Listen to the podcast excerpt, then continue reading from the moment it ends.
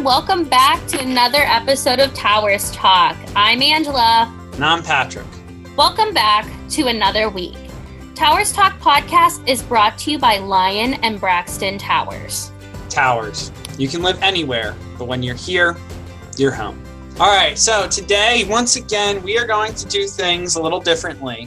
This is our last episode of the fall 2020 semester. It's been weird and it's been fun. So today's episode is going to be a little bit unique for us.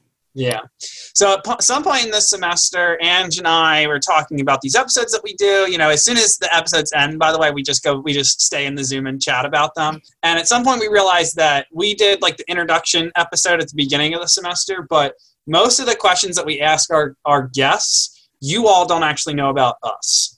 It's very true. So today we're going to interview each other. Uh, we're going to talk about our careers in residence life, how we got here, some of our crowning achievements, and what advice we would give to our first year student because we ask like everyone every week what they would give. Yeah. So exactly. we're gonna we're gonna start off, and you're gonna get to finally know us. yeah, we thought that this was a, an appropriate end to the semester.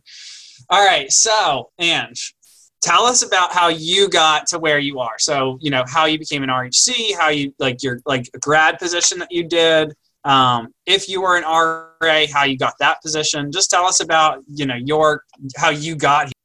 Yeah so my journey to uh, res life and student affairs has been a special one uh, since I was a young child, I thought I was going to be a teacher. I would play teacher with my dolls and my stuffed animals and was just obsessed with that. And when I was in college, I was a secondary English ed major.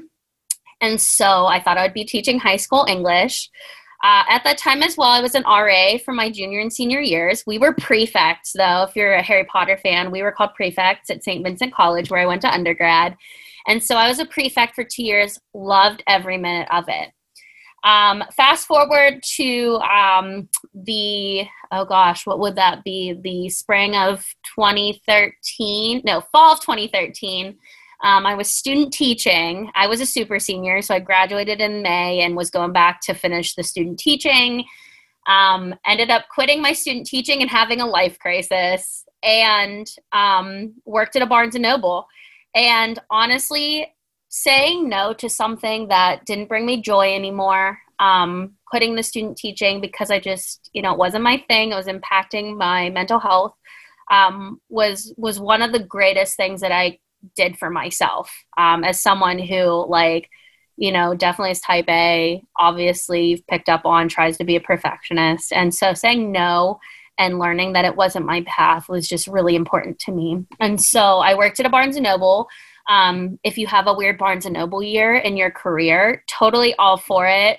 Um, and what I mean by that is is sometimes we have to take time to do something else before finding what we're called to. So uh, don't be ashamed of that. The job market is really hard. It's okay to work in retail or do something else until you find what you love. So um, you know, and, and during that time, um, I worked as an assistant hall director at my undergrad.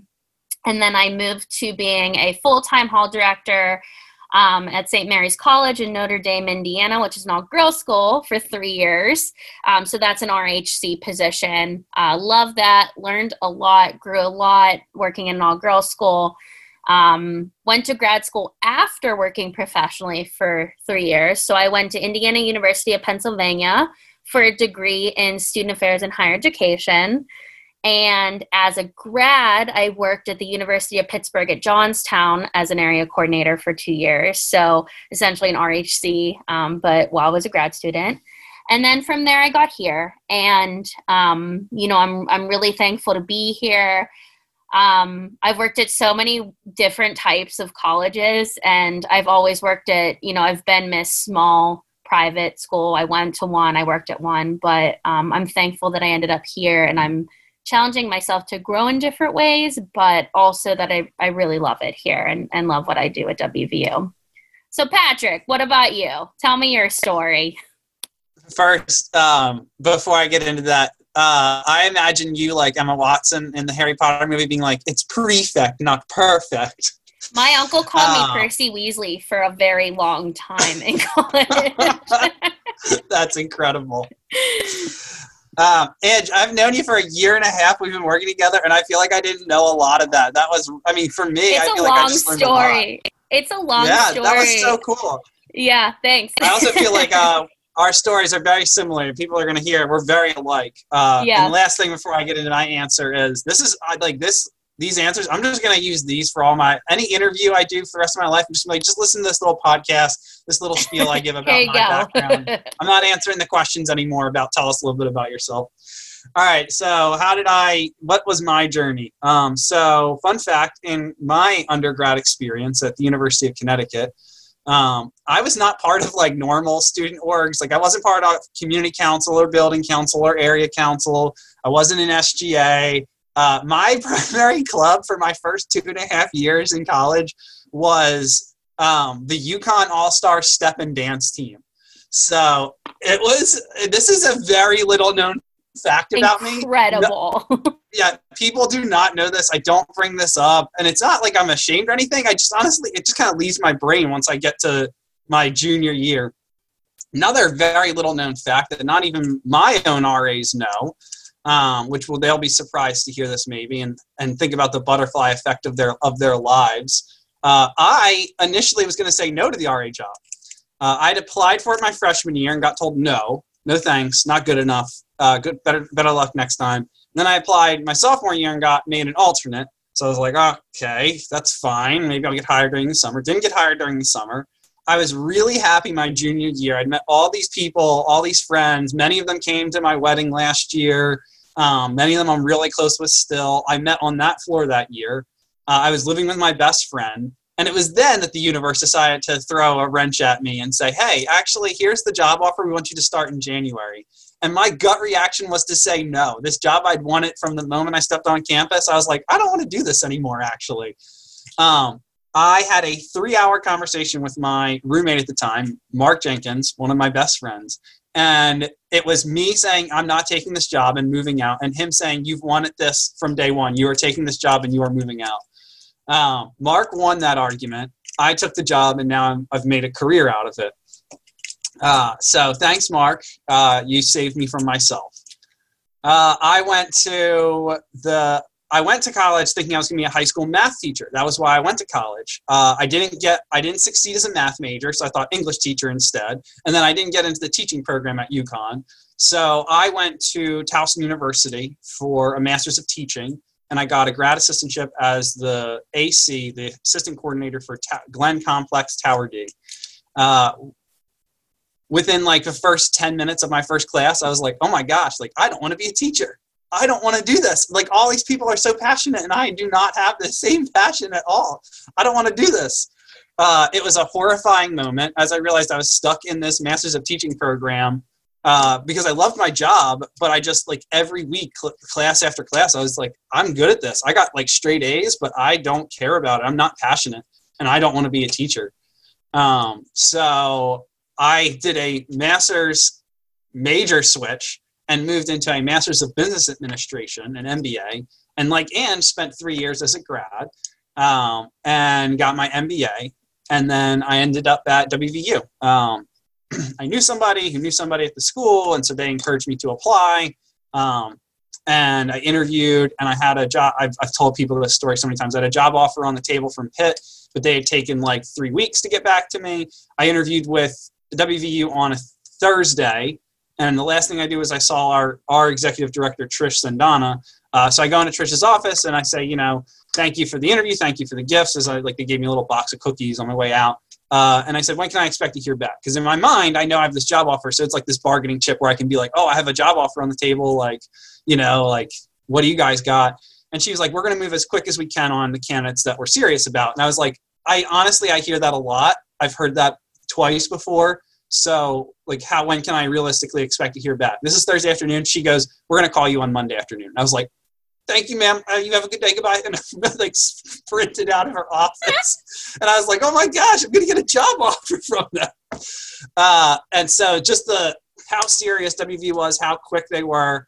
That told me like everything I needed to know that they really wanted me here. It wasn't dragged out. It wasn't like other schools who had just not talked to me in you know months uh, so I knew WV wanted me, and it was that that wanting to be wanted drove me to accept the job offer. So I love that. Yeah. And I don't, I knew a little bit of your story, Patrick. I didn't know that like almost to a T. So there are a couple things that I have taken from your story. So one, so all oh, of God. you education majors out there, we really respect and value you. So yes. um, even though you know our passion for being in the classroom, um, the high school classroom, I should say, ended a little bit. Um, you know, I, I think that I still consider myself an educator, and I think in our roles in res life, we still have that passion and calling to be educators. It just wasn't the type or um, you know the area. I love love english still. I know patrick and i both still write a lot. So yes. um, definitely find ways to to live that passion. But to all you teachers out there we give you all the credit um, yes, because we definitely couldn't do it. And the second thing um, to just put out there is um, if you've ever applied for an RA position and not got hired, I also was rejected my sophomore year when I applied. So you're looking at two people who did not get an RA job right away, living this as our careers.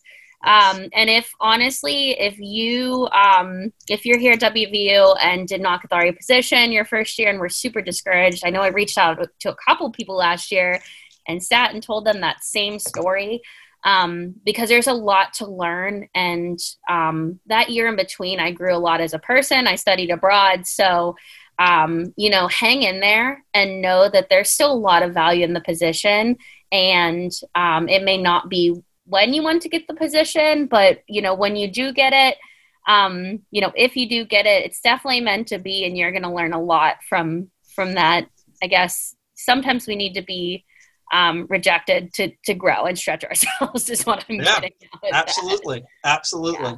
i'm gonna get that's awesome. that ties into something i'm gonna get into with our third oh, question oh later on so okay all right so so our next question what are some of your proudest achievements in your res life career just give us a few because knowing us we could sit here and talk all day about this yeah they could talk a lot about this so um man uh, just going through like my highlight reel, not to like dive into a lot of them. I am going to talk about some of them more than I should.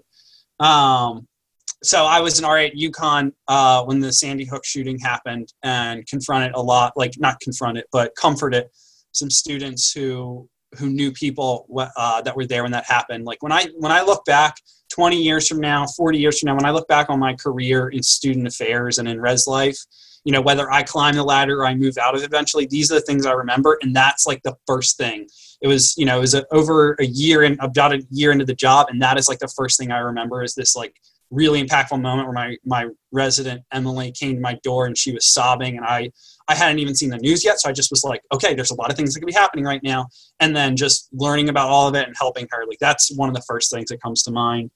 Um, a couple others uh, i helped a student uh, get help from they were being domestically abused and they weren't like a resident in my building. It was a student who had lived with my in my building previously. And this is at my last institution. And we were just close and we were getting lunch and I learned these things and I, I helped her to get the help that she needed. So that that sticks out as a very vivid memory. Um, helping when I I was in uh, AC for three years at Towson, and then as I was leaving my third year, I got a new boss who, as a grad, I knew everything about the place. I knew all the staff. I knew everything. I helped her transition into the job, and then I came here, uh, and I had I had a grad who it was in a similar boat who had been here, Ashley Thomas. She'd been here for like four years, and in my first year, she helped me trans- transition a lot.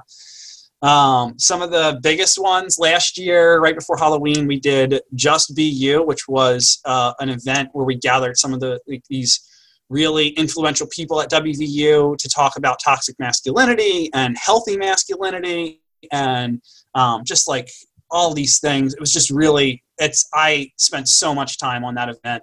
Uh, and it was really, it was really good. We had like 90 people come, um, lots of positive feedback. So that was cool.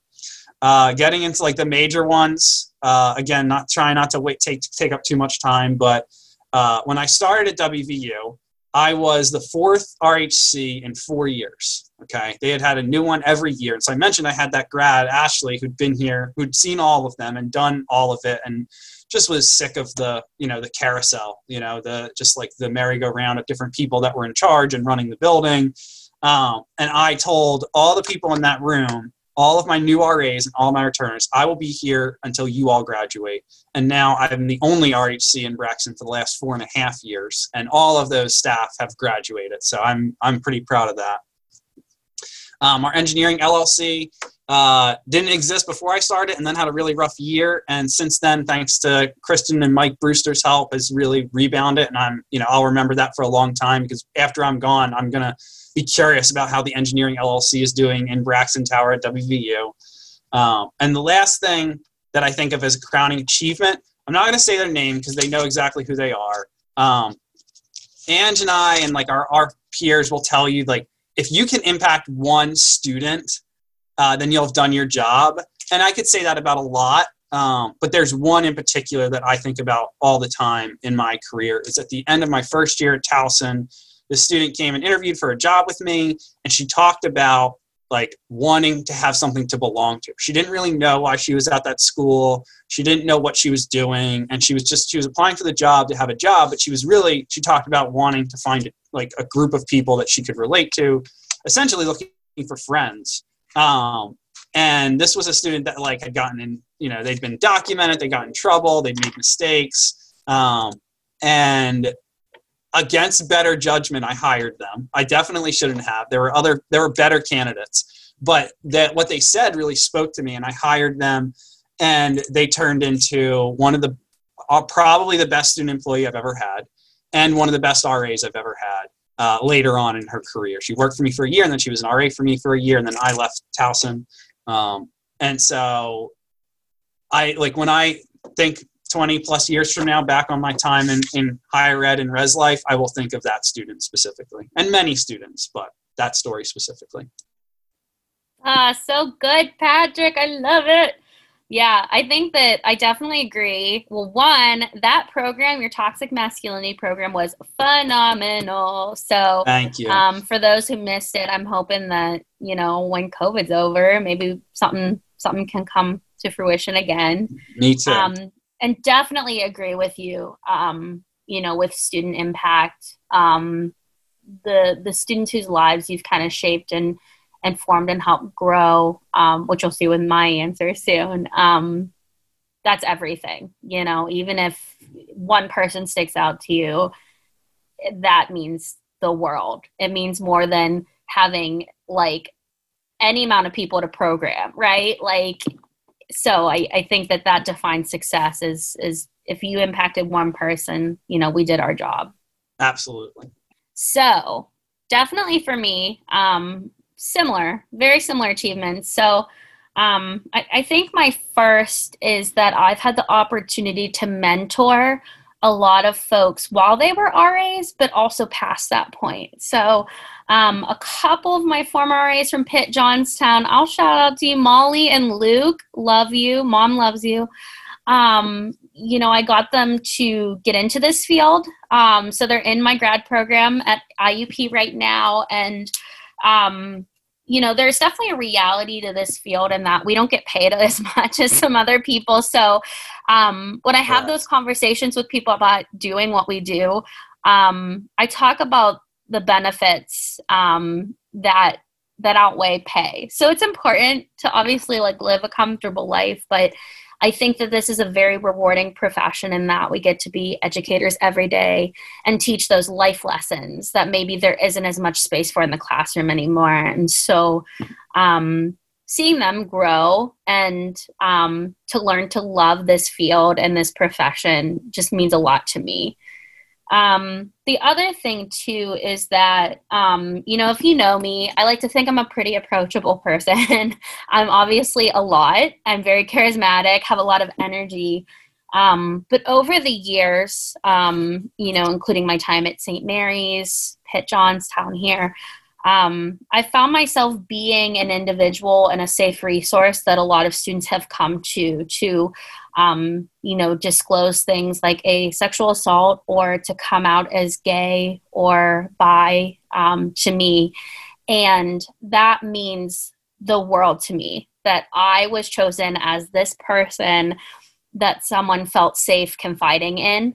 Um, even though I am not a confidential resource um, for some things, um, you know, it, it, meant a lot to me and means a lot to me when students feel comfortable coming to me um, as that person. Um, because I will, I will champion for my students. I will support, um, and no matter what you share with me, I will, you know, love each and every one of my students and who you are as a person.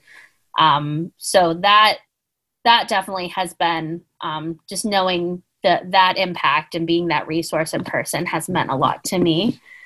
Um, definitely another one was working at an all women's institution. Um, I have always had like all guy friends, like mostly all guy friends.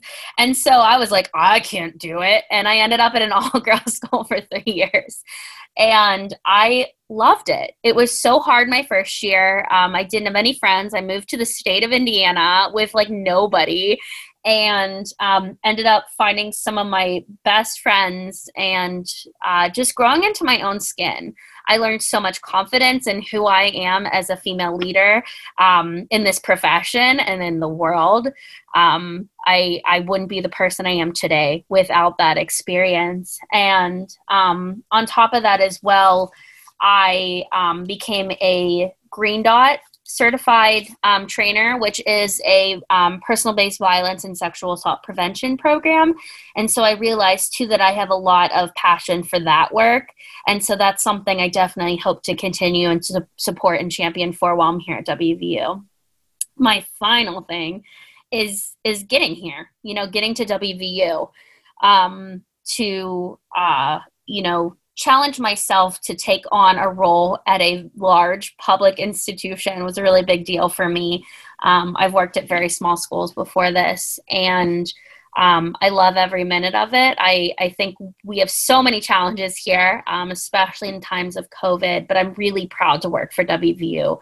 I'm proud of the tradition, I'm proud of the school spirit that we have here. And, um, you know, despite this, being the most challenging year of my career um, with COVID 19, I think that this has challenged me to grow in really unique ways and to think outside the box when it comes to being a support for my residents. And so, um, even though this year is really hard and sad sometimes because I can't just go hang out with students outside my office and drink coffee, um, it's challenged me in in different ways. And I think that even though we're all really burnt out, which I'm so burnt out, I need like so much Christmas and holiday relaxation Same. after this semester. Um, and I'm a Christmas fanatic. For those who know me, my tree is up. You can't see my camera, but I do have three trees that are up. Um, and so even though I'm super burnt out, um, I know that I'm going to look back on our time during COVID and, and look at how much I've grown as a professional. So that was a lot, and I was a little bit winded, but um, that's okay. Very thankful. So They're very excited to talk about ourselves. Hey, one thing I want to add, and one thing I want to add as you, I didn't also didn't know this about you, is you said that you've always had like all guy friends. I uh, obviously have been the opposite my entire life. I've always had more friends that are female than friends that are male. It's my Patrick uh, and our BFFs now. yeah, this is this is why this it just everything is just making a lot more sense why we've always clicked. This it is does. it. It does. It totally does. all right. So our last question, which is the one that we end all of our interviews with, uh, I got this idea because uh, one of the alternates that works for me, Mo Morgan Christian, asked me this a couple of weeks ago. So I'll answer first to give Anne some time to think. Um, but the question is, what advice would you give to the, your, the 19 year old version of yourself? Um, and why that advice? And so, for the record, um, uh, and I don't actually state this publicly very often. My, I, I am out of my late 20s. I am 30. Uh, so, what would I give my advice 10 plus years ago when I, I was 19 when I was a freshman at UConn? And so, the advice I'd give is you are going to fail a lot and just keep going. So I talked about, you know, I talked about the RA thing. I flat out rejection, no. Uh, alternate position a year later, that was hard. Um, everything that I wanted at UConn, uh, I pretty much didn't get, uh, which is was really hard. I just kept like I like I went there for the the education program. That was why I left Philadelphia to go to you know Storrs, Connecticut, the middle of nowhere because uh, they had a top 25 undergrad education program in the country. You leave in five years with your master's, and they have like 100% job placement. Um, I got there, and they're like, all my friends, all the people that I knew, all the other students were like, they never get male applicants. Like, you're a shoe in. You don't even need to try. Um, they do a group process interview and then an individual, and then you do it. The group is three people, and they tell you one of you will get an interview. And the individual, they tell you one of every two people will get in. Um, and I didn't get a group interview. And when I told somebody that my senior year who was in the program, she laughed in my face. And I was like, no, seriously, I didn't. And she was like, I'm so sorry. I thought that was just something that they said to scare people. I didn't realize that people actually didn't get group interviews. And I was like, yeah, I, I wasn't, it didn't happen for me. Um, the like number one leadership position at UConn is orientation leader. Uh, it's really prestigious. There's very few of them. It's a big deal. They get paid a lot. Um, and I applied for that. And my like my application was impeccable. I knew my references were best friends with the person that was making hiring decisions. Uh, group interview, individual, uh, crushed the group interview. Individual, I knew wasn't good. I got called back for a second individual. And she told me she had never done that in her career, but she said on paper I was perfect, but you know, my inter- my individual interview with her before had been terrible. And she told me that to my face. And she gave me another shot and I still didn't get the job. Uh, so that was heartbreaking, and that happened around the same time as all the other stuff. Um, there was a lot. I ran for community council president one year uh, and got destroyed in a landslide in the in the election. Like everything I ever wanted at an undergrad, I did not get. And so it's important to not take it personally and to keep pushing forward, to keep trying things and to keep going, to not let it define you or destroy you because it is life is so much bigger than that. Your time in college is so much bigger than that. Um, and just keep, if you want something, then keep going for it because that resiliency, that passion will show through. Um, and for me, eventually that meant getting the RA job and eventually making a career out of it. So that's the advice I'd give to 19 year olds.